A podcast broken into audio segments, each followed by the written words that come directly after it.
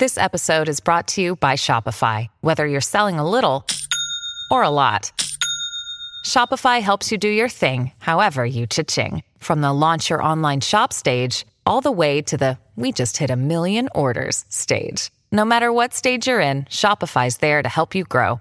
Sign up for a $1 per month trial period at shopify.com slash special offer, all lowercase. That's shopify.com slash special offer. Hello, I am mm. Alexandra. I'm Alexander, and together we are Lars Kepler. and you are listening to Writer Types.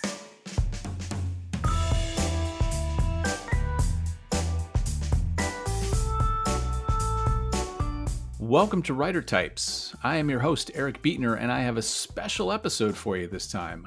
I reached across the Atlantic to speak with nothing but Nordic crime writers. From the tiny volcanic island of Iceland to the snowy fjords of Sweden, I have four authors for you lovers of Scandinavian crime writing. Uh, I will apologize right here and now for any mispronunciations on names, but uh, I am someone who speaks English and enough high school Spanish to get by at a restaurant. That's about it. But uh, we begin in Iceland with my first guest, Eva Bjorg Ægisdóttir. Eva burst onto the scene with her award winning debut, The Creak on the Stairs, and her follow up, Girls Who Lie, is just out now. This series of police procedural mysteries takes place in a tiny village north of Reykjavik where Eva grew up herself. And we meet police officer Elma and her coworkers as they solve crimes in the windswept and isolated Icelandic coast. Eva is a former flight attendant who is now the toast of Icelandic crime writing. All the way from Iceland. This is very exciting for me. My my first uh, Icelandic author. Oh, really? Yes. you have a lot in store. I noticed uh, you provide a pronunciation guide for your books, which is very helpful for uh, people like myself uh, to get through some of these letters that we don't have in, in English. Uh, but I noticed that you also left your own name off that pronunciation list. yes. Well, it was my uh, English pu- publisher that put the pronunciation list. But while I was writing The Creak on the Stairs, I didn't even think about English readers. So I wasn't particularly thinking about mm, having the name easy for English speaking writers. right. yes, yes, my name it's Ægisdóttir. It's very hard to pronounce. well, your latest book, Girls Who Lie, is just out. This is a follow up to your extremely well received debut uh, that you just mentioned, The Creak on the Stairs. And you set these books uh, in a small town where you grew up. And uh, small town mysteries have been around since Agatha Christie. So, uh, what is there that's uniquely Icelandic about your small town in these books? Hmm, it's a difficult question.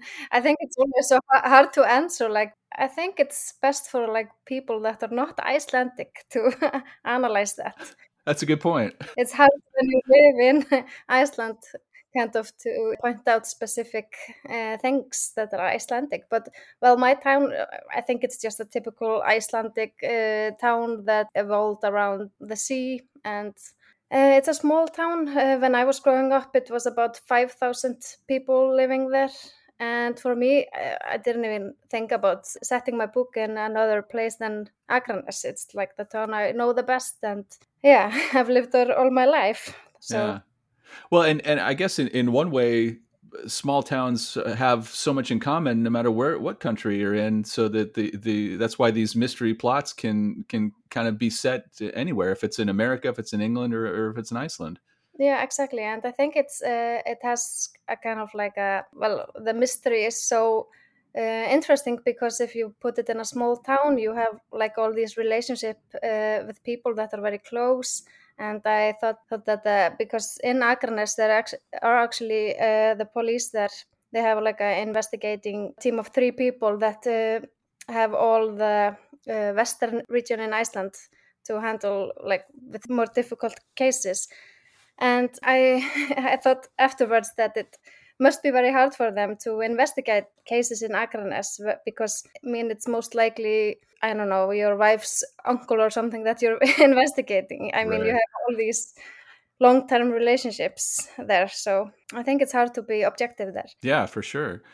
Well, uh, like so many of us, you started slow with your writing, starting when you were young. Uh, and then when you really got serious and decided to finish a novel, it, it seems from what I read that it all went pretty smoothly. But uh, could it have been that easy? yeah, it, it actually hasn't.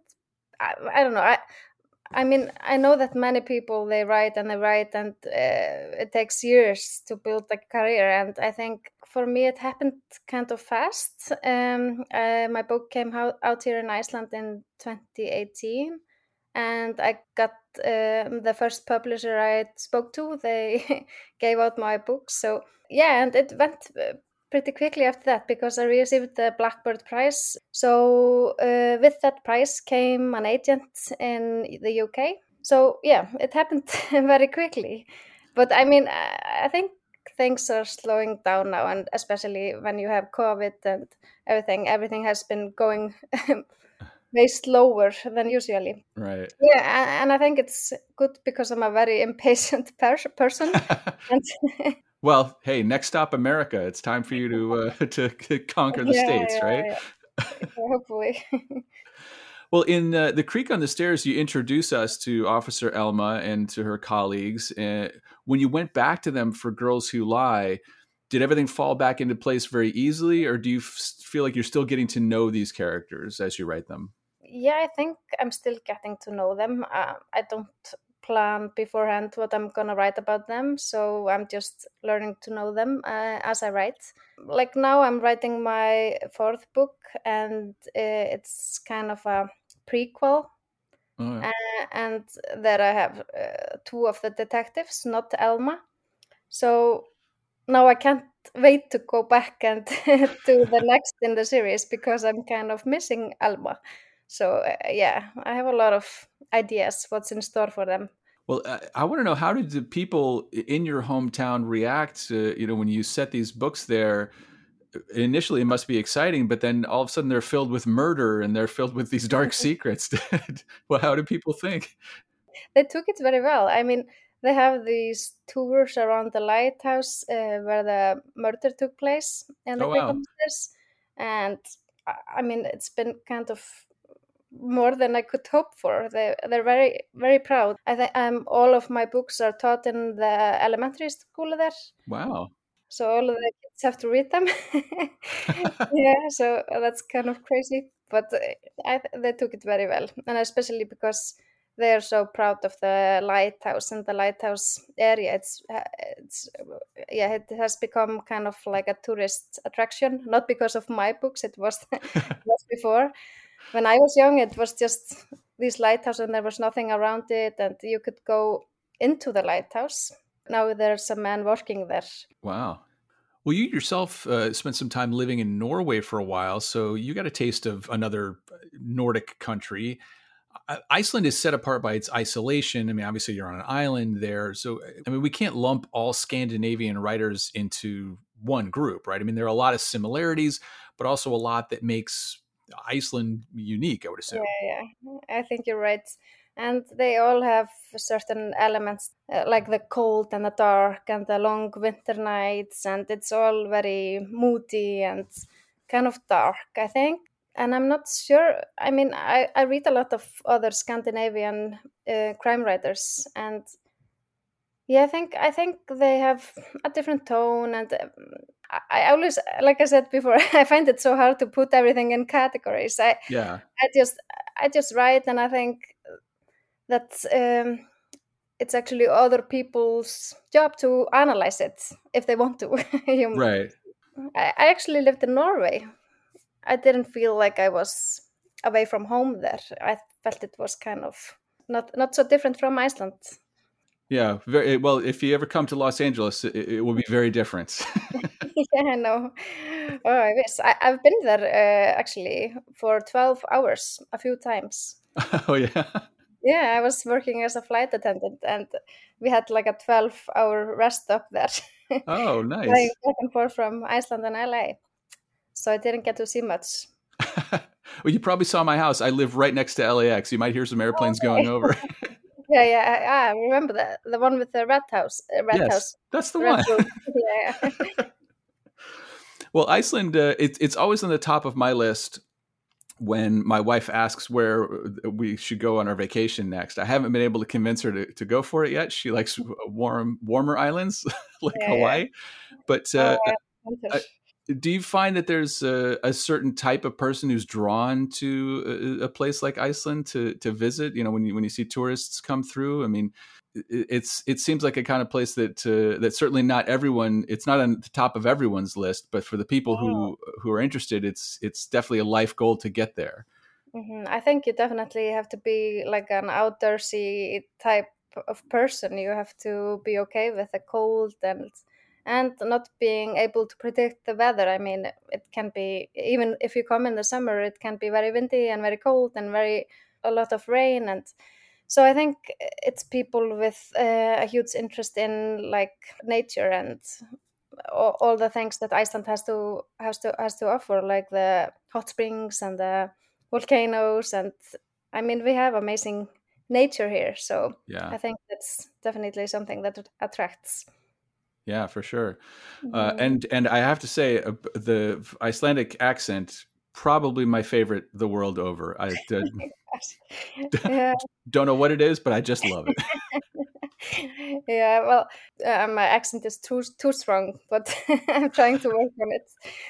No, it's well, it's it's impressive because I don't. I've never uh, met anyone from Iceland who doesn't know how to speak English, and I've never met an American who knows how to speak Icelandic. So you you guys are way up on us. yeah, yeah, you're right. Uh, well, excellent. I, I, mean, thank you so much, Eva, for joining me, and uh, I certainly think the uh, American and uh, English language readers are, are going to really take to this series uh, when when they discover it, and we look forward to hearing more Uh, about Elma and, and the rest of the crew there. So, congratulations congratulations.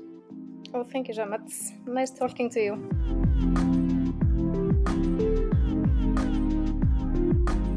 My next guest is a twofer.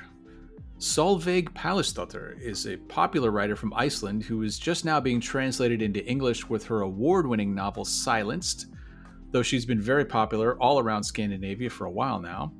And we're also lucky enough to be joined by Quentin Bates, who is Solveig's translator into English and is himself an accomplished writer of crime novels set in Iceland, although Quentin is British.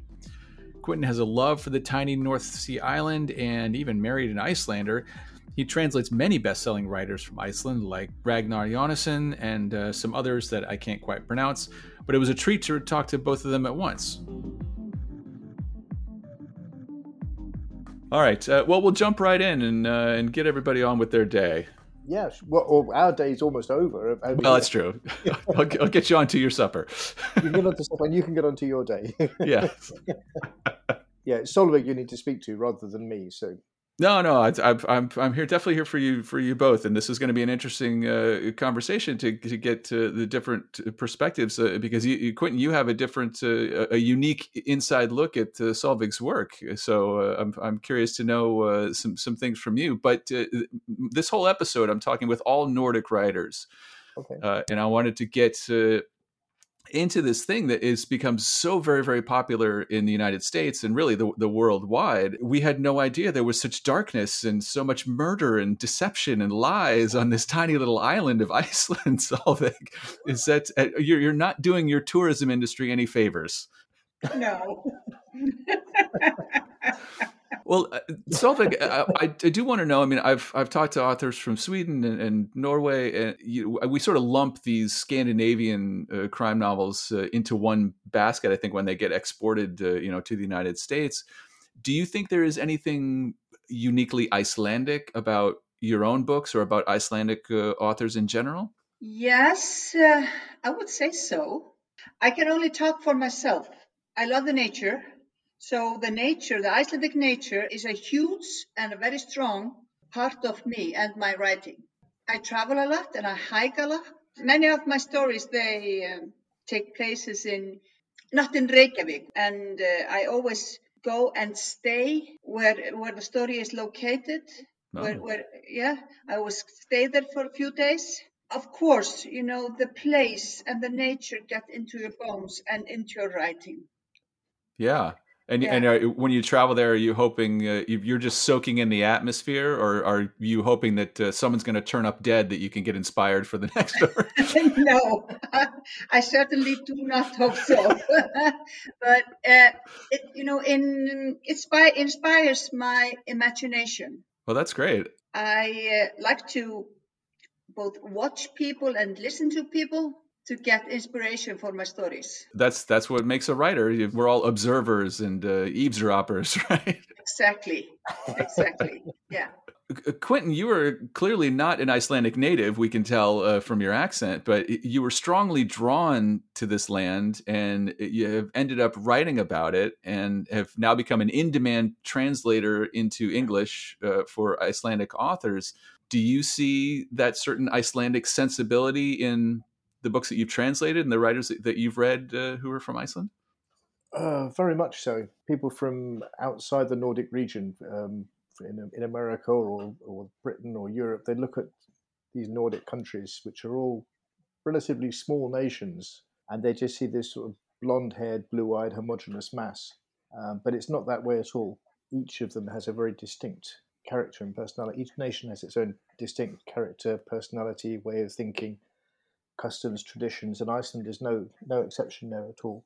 Well, now uh, Solveig, uh, Quentin is your translator for, for the books that you have uh, in English, and uh, I mean clearly you're an English speaker, and and uh, Icelanders all learn English in in a way that uh, shames uh, Americans because we're we're so English only.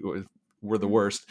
But, but uh, I mean, obviously, it's got to be. It's so different to write in in that second language that uh, that's never. Is that something you have ever been tempted to do? Is just write something straight in in English, or you you like having the safety of writing in your home language and then using a translator? Yeah, yeah, that's the only option because you know I'm not that good in English. I can write.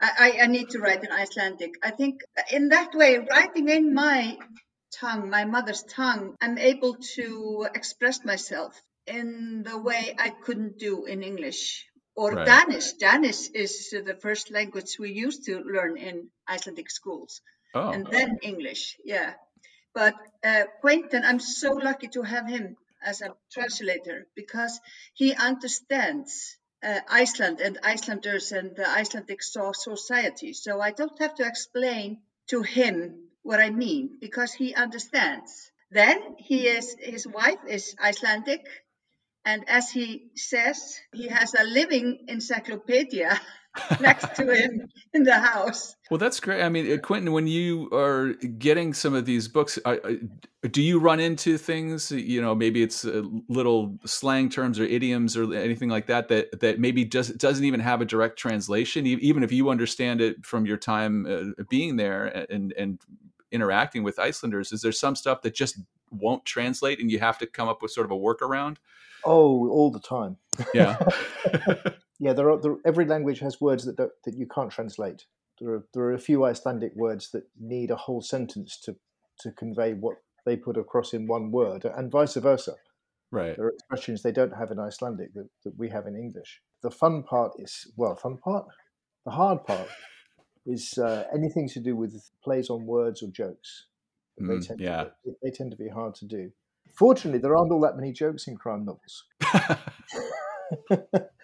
but there are all kinds of idioms that crop up that you that need to be occasionally need to be worked around. For example, it's a, a very good expa- example is uh, the title of Silenced. Oh yes, that was yes. fun, wasn't it? Yeah, yeah. It's called Fjötrar in Icelandic. So, Quentin, if you would explain for him. Well, the original idea was that the book should be called Shackles oh, because that's what f- means. It almost means shackles, but it, it means more bonds or ties. Whereas a shackle in English is, is a specific metal a set of manacles. yeah. Whereas in Icelandic, it's a much wider term. Family ties. Yes, You know. yeah, we had to mess around with that for quite a while before we got to got to silence. Boy, it's- if- right from the beginning, right on the title page, you you already Well, an uphill okay. battle. No, it was almost the only thing. oh, okay, Well, that's this good. is true. Yeah, we didn't argue, we didn't have much to argue about at all, did we? No. A- Actually, so I have to say that Solveig is a joy to work with because well, that's nice. Uh, because this is one of the strange things about translating into English is that you're you've got a fairly good chance that your author can read what you're writing. my, my, books have been translated into Finnish and Estonian, and I see the translations and I just look at them and say, "Yep, lovely, thanks very much." no idea what's in there, but Icelandic authors they want to look. Yeah, and occasionally a, a manuscript will come back covered in all kinds of red lines. Whereas Solveig was, I sent her the, the, the, you know, the translation to read through. Said, no, please take a look, tell me what you think. And I got a one line message back that said, it's fine, thank you very much. Wow. There you go. That was it. well, all right, Solveig, let's let's talk about your, your books because you write uh, not really a traditional series. These these books can all be taken as standalones and read just uh, you know you can jump in at any point, and yet you write about the same characters. Yes. Why why did you want to do something that was not a traditional serialized uh, type of series? I just write what I want. I don't. I'm not aiming to fit into some box. I only write what I w- would like to read. And I write about things that uh, are, in my opinion, very important. All my books have some social meaning. You know, there are more to them right. than the crime. So if my writers like to read deeper, it's a good thing. But if you only enjoy the the crime, you know, uh, and solving the crime, you can also enjoy your reading. Right. I have to have some uh, a strong agenda, you know. So it has to go to my heart, if you know yeah. what I mean. Yeah. Yeah. Well, yeah. It, it, of course, you're going to spend so much time and, and yes. effort in working on this. You, you, have to believe in it. It has to be something uh, not only for the reader, but for the writer, of course. Thank you. Exactly what I mean. Yes. Yeah. Well, and uh, it's interesting because uh, Quentin. Now let's let's turn to to your books that you write uh, on your own, and you know not only a translator, a very uh, accomplished author. And uh, going back to your first novel, Frozen Assets, the real life experiences of what was going on in Iceland at the time with the financial crisis and stuff. Uh, you know, oh, yes. it, the real life society and the issues that are going on almost have to end up on the page. Yeah, there's there's a lot more to it. Yeah and I couldn't not use the financial crash as well because I was I was there when it happened. Um, yeah, you know, that week when the when the banks admitted that they'd been using Mastercard to pay their Visa bill and vice versa. Um, and I was halfway through writing the book at the time, and I had to and I had to rewrite it to include all this stuff. Uh, and I thought at the time that oh, I'd, wow. gone over, I'd gone way over the top in describing all the idiocy and the lunacy of it. But as more and more came out about the financial crash in the following years, I realized I hadn't even scratched the surface. Quinn, I, know when, when I go back, uh, I, I finish a first draft and I go back to the top to start my revisions. Sometimes it, it feels like I'm having to translate something that was written in a foreign language, and I have to search for what I was really trying to say on the page during the first draft. Do you ever feel that with with your own work? Do you ever feel like, okay, well, that's all well and good, but how do I actually say this in English? yeah, sometimes that happens. I think, well, what was this all about, and why did I write that? that happens, happens all the time, I'm afraid. so why did I write this? what, what did I mean?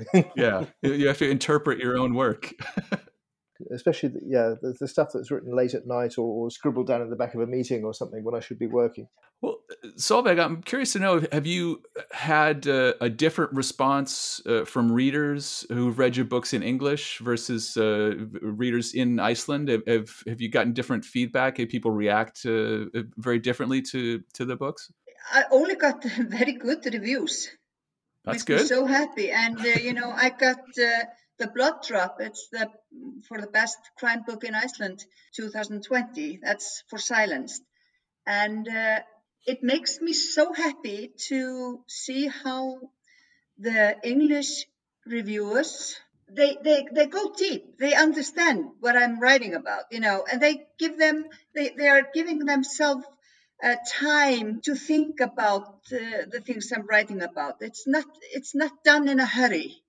Well, I, I think you, you raise a good point with the with you know the, the social aspects of, of your books because I do think that sometimes readers will read a book from another country uh, and only be interested in, in the exotic otherness of it, but uh, when you when you get a book that has uh, a little bit more of that substance, like you're saying, that extra layer, I, I, can understand really more about the people and about the country and uh, something more than just uh, you know being a tourist, I guess. Mm-hmm. You know, because I know for myself, I, I like to read something to be taken to a different place and to learn about a different mm-hmm. culture and, and, and learn about different people and it's it's wanting to feel like you're there on the ground and i think if you're actually going to these little small towns then it makes me feel like i've been there so i readers yeah. appreciate that that's the wonder of books it takes Isn't you it? everywhere you know and and you get to know people and places and different opinions right that's the wonder of books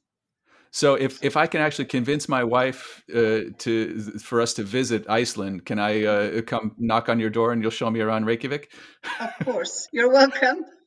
and I will show you the volcano. I've been there twice now. Oh yeah. It's like a one and a half hours walk.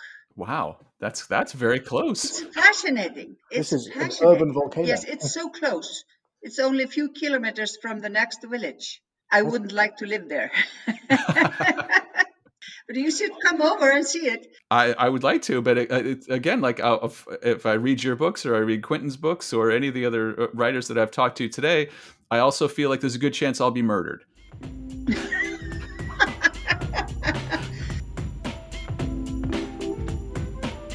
Finally, today I spoke with Carin Gerhardsen from her home outside Stockholm, Sweden. Carin is the author of the internationally popular Hammarby series of novels, her latest Black Ice is a standalone, though, about an accident that brings a group of strangers together with secrets to keep and the lengths that some of them will go to to keep that secret.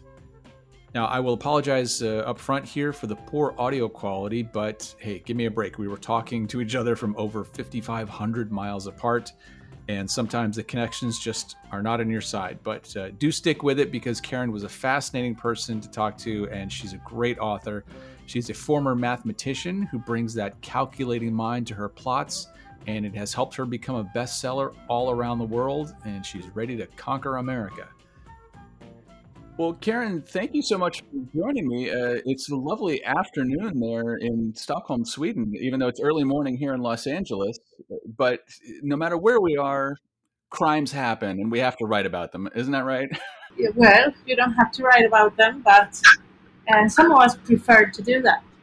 well, and some of us are, are doing quite well with that. You, your uh, Hammarby series has uh, been quite an international success. Well, yes, it is. But yeah, uh, your new book now, Black Ice, is a standalone novel.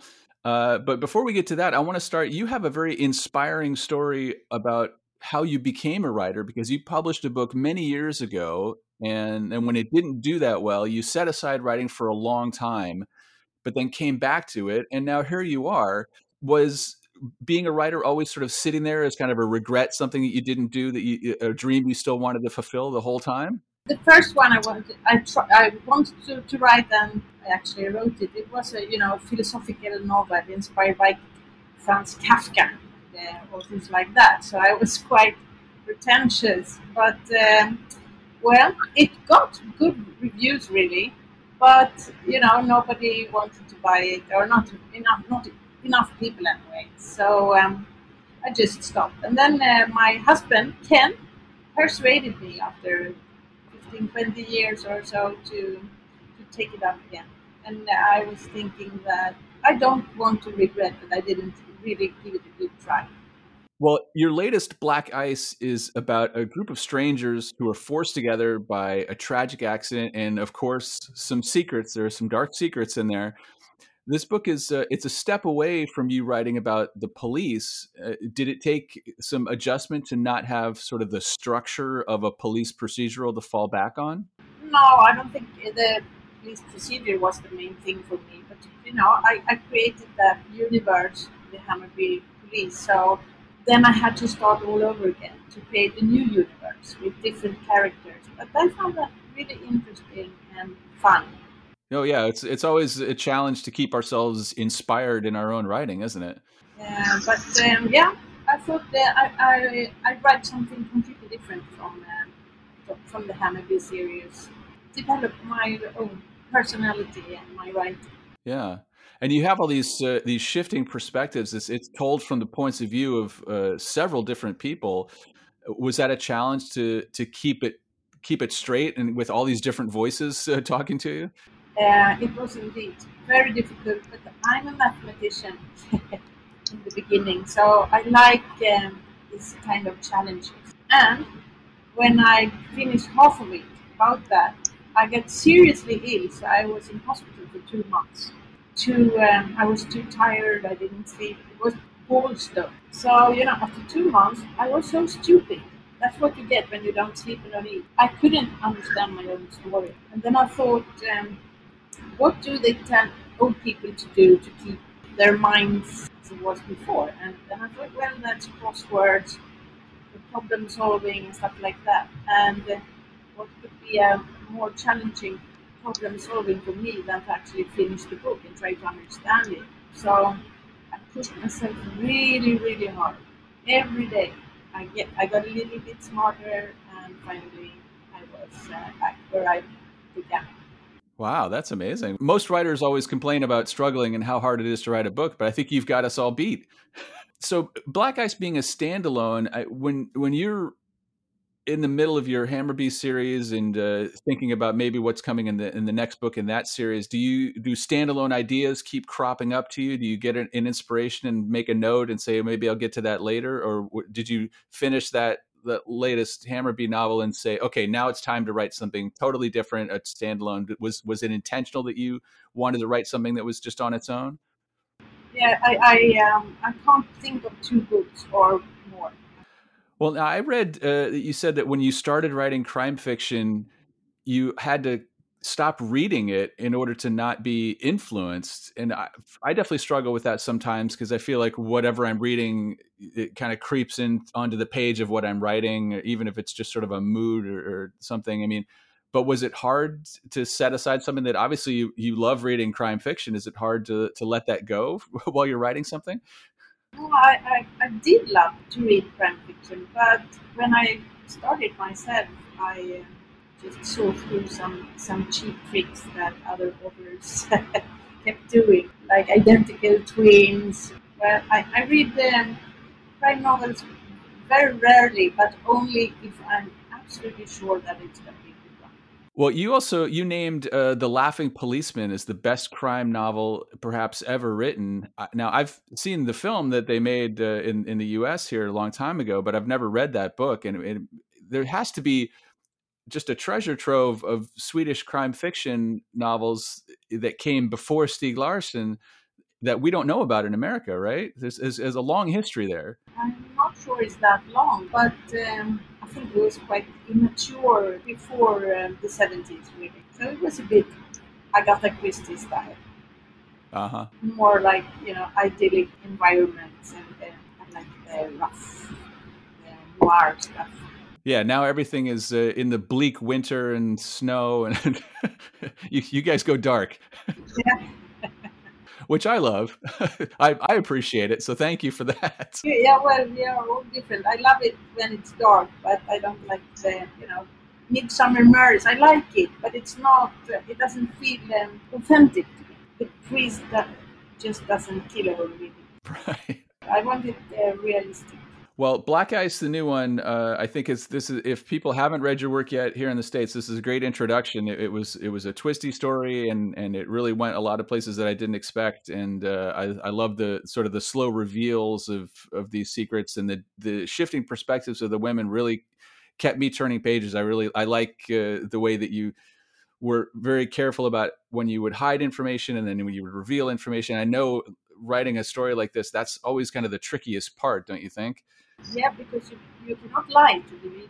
That's absolutely forbidden. You trick the reader, but you mustn't lie. There's a, there's a tip for the, the young writers out there. Don't lie and don't talk down to your readers. Excellent. Uh, well, thank you so much for uh, taking the time to join me uh, all the way from uh, halfway around the world, Carin. I really appreciate you talking to me today. Thank you for having me. That was fantastic. Okay, well, that's it for this special all Scandinavian episode. And I'm sure we'll have more of these Nordic noir writers on in the future. And we'll be back again next week with a brand new episode. So tune in then, and thanks for listening.